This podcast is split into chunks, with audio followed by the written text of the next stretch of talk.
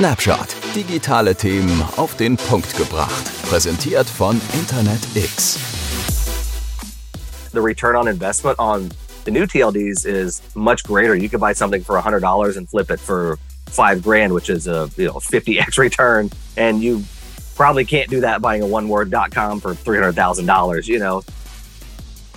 Hello and welcome to another episode of the Snapshot podcast. My guest today is Aaron Meystedt, who is a serial entrepreneur and a domain investor. One of his most interesting assets when it comes to domains is Symbolics.com, the first .com ever registered. Hey Aaron, welcome to this podcast. Hey Johannes, thanks for having me, man. Good to be here. First of all, let's go back a little bit. How did you get into the domain business and what do you like most about it? I started selling random stuff on the internet, which is kind of a lot of people's path into domain names. Um, this is early 2000s when I was in college. Um, my brother was two years older than me, also in college. Uh, we were three or four hours away from each other. So we sold random goods, watches, car audio equipment, um, anything we could get our hands on, just early eBay days, building early websites. My brother was the shipping department because I hated doing that kind of stuff. So I really just fell in love with sales and the whole sales process. But after a while, I was like, it's really a pain to ship out physical items. I wonder if there's something easier that I could do that is digital that I could sell. And I kind of had the epiphany because every time you start something, you go look for a name. And I was like, God, everything good's taken. And this is early 2000s, 01, 02. I mean, 20 years ago, everything good was taken. So I was like, man, there's got to be a way to track down the owners of these names and just make them offers and just go from there. And so I kind of went kind of out of necessity of, you know, it's kind of a, a pain to sell these physical items and ship them and all this other stuff and take credit cards. And I mean, I, we were having fun, but it's not really what I wanted to do. So yeah, I just kind of stumbled into a purely digital asset that I realized that there was a need for. I was like, there has to be thousands of people like me out there that are stumbling, that are just tripping over, gosh, I'm looking for a name. I can't find something I want. And so I started tracking down owners of good short names and I started selling those.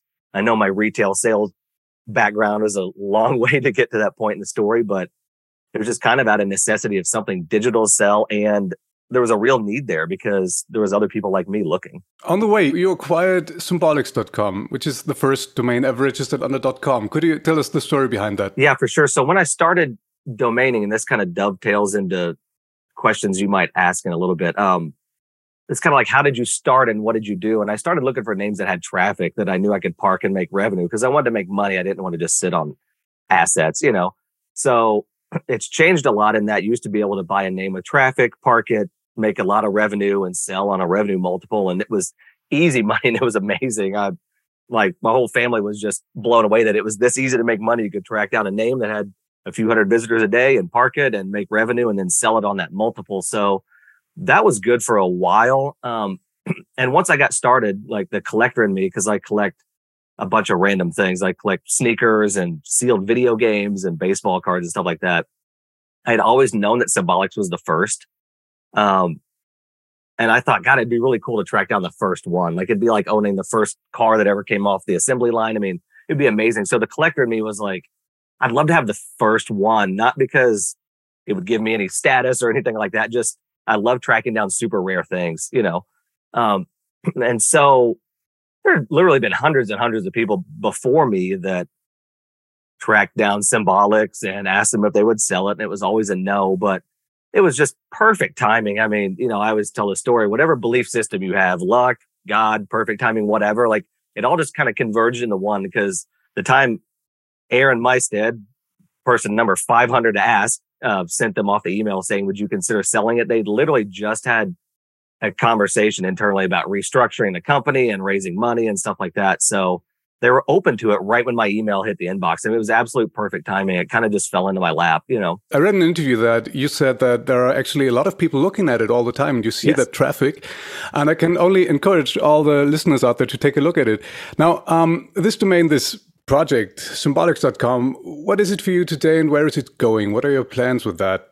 Would you keep it or would you sell it? Yeah, that's a great question. So I've had it for, I think it was, it's been maybe 13 years now. Um, when I bought it, I did a lot of press just to let everybody know, hey, the first domains changed hands and it was picked up by a lot of major media and I list those on Symbolics. Um, I know I don't want to park the name. Um, that's just seems like wrong. And it ranks really well for old coms, first domain registered, things like that. And there's a lot of inbound links from media. So I don't want to jack anything up like that.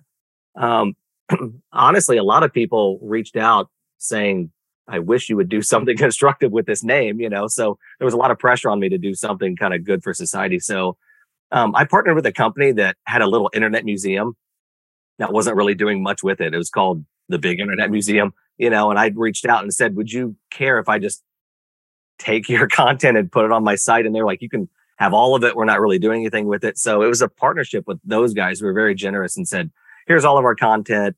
Just make an internet museum. And I've had plans to keep updating it and let users kind of submit their own content, but you know, hours in the day and time. And it doesn't make any money for me. It's just, it's partly there to A, appease people that want something constructive on there and B, there needs to be something historical because, you know, the internet's changed our lives like nothing else. And Symbolics was kind of there at the beginning of it. So yeah, I've put up a little internet museum just to give people something to look at, a little bit about the story of how it was bought, a little snippet showing media mentions, a little bit about me. Um, I really don't like self promotion at all, but I keep hearing that I should put myself out there more often. So I've got a little bit about me on there. So yeah, it's just an internet museum. I still think the highest and best use is something along those lines, maybe a community driven museum or display or something and not, not to get into blockchain stuff, but maybe a DAO someday to where a community collectively owns it and figures out what they want to do with it. Like I think that would be a great use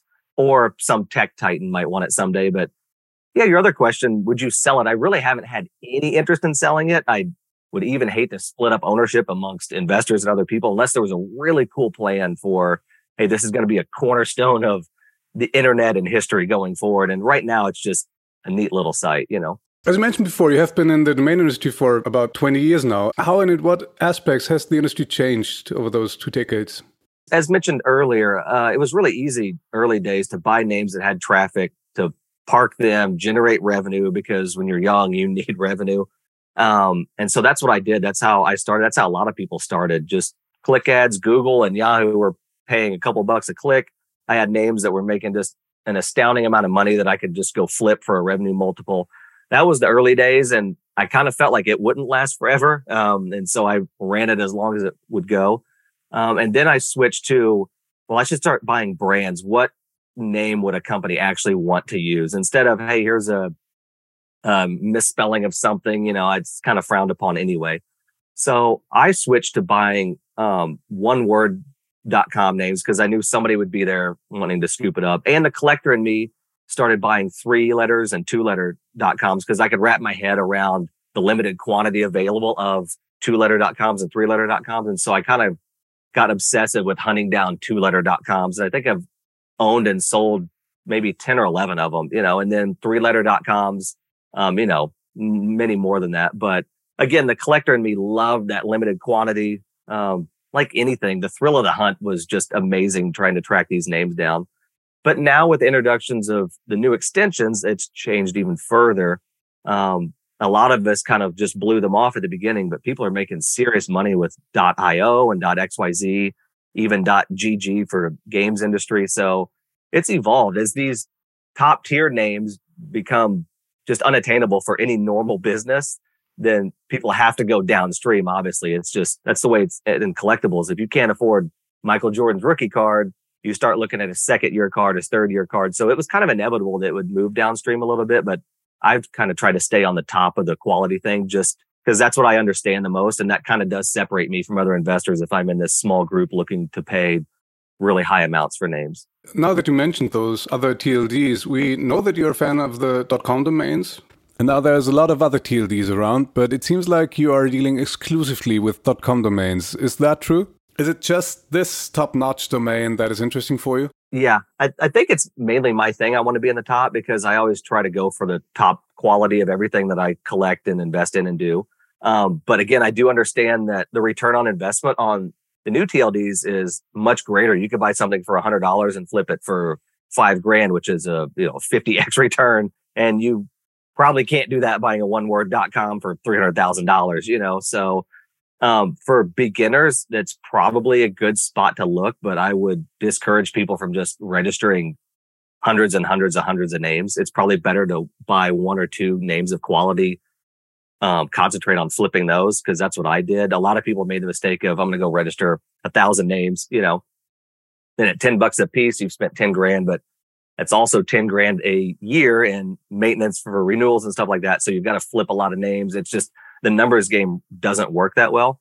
But yeah, the new TLDs, it's probably a great place to start. Uh, if you could find an XYZ or an IO, something that people are really building things on, it's, it's really difficult to catch the next, you know, wave up of, Hey, I think this extension might be next. I would go with what's proven, you know, so yeah, I think people are doing really, really great in that, um, in the extra, and the other extensions. And it's something I'd never really jumped into.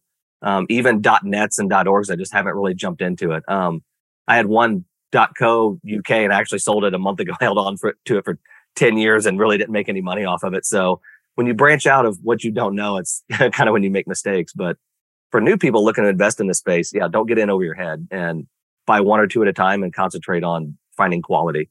That's great advice. Um, you mentioned several times that you're a collector of rare and super rare things. And recently there's been a lot of talk about NFTs in general and also about NFT domains. Now, where do you see the possibilities with these domains and the risks? Yeah, it's it's kind of like the new extensions. Anything unproven is really risky. And if you're a beginner in this space, I wouldn't be looking at blockchain unless you've got money to burn. Um, I do understand and can wrap my head around the blockchain names that are used in replacement for a wallet address that nobody could ever remember. It's kind of like the DNS, you know, mapped a domain, you know, instead of an IP address, which made it much easier to find me. Hey, go to aaron.com or march.com, whatever, as opposed to 607. whatever, you know, so I do get that. I understand that. It's like, hey, where do I send a payment? Well, here's my, my whatever dot eth or whatever name. I, I do get that. Um, if I was investing, I would go around where things are actually being used. And right now it's still really speculative. It's just highly speculative. Is this going to catch on? Maybe, who knows? Um, I think Domain Name Wired an article this morning about the drop in blockchain domain names. So a lot of people have been left holding the bag and lost their money. So unless you have money to blow and you want highly speculative, um, I would probably stay away from that area. Um, blockchain has been around what 13 14 years and we're still kind of struggling to find a major use case for it other than speculating on hey this is the future. So i don't know it's it's difficult. For me i i don't play in the space. Um i was buying bitcoin 10 years ago when it was a couple hundred dollars you know. Good for you. But Mt. Gox happened and tether started pumping the price up and down. So before you say good for you i got out a long time ago because okay. it seemed like things were you know a little bit shifty and not on firm ground. So yeah, I missed out on huge gains. So I'm a little bit salty about that. But um, I don't know. Blockchain is a lot of opportunists ready to sell something to somebody, whether it's proven or not. And I would tread carefully in that space, you know. But I do see a need for hey, a domain name instead of a wallet address. It does make sense to me. Uh, everything else, if you're banking on the metaverse or Web three or Web 3.0, I don't know, yet to be seen and dangerous. So, as with all things blockchain, you better think twice before you put all your money into it. Time is flying by when you enjoy yourself, so we are already at the end of this interview. So, thank you, Aaron, for your time, for your insights. I think all of the listeners out there learned something today. Have a good time and take care. Yeah, yeah, definitely. No, I had a great time. Um, yeah, anytime. Next time you want to talk, just let me know. Du willst keine Folge mehr verpassen? Dann abonniere uns doch ganz einfach auf Spotify oder Apple Podcasts. Die aktuellsten News und Trends zu Domains, Hosting und Encryption findest du auf snapshot.fm.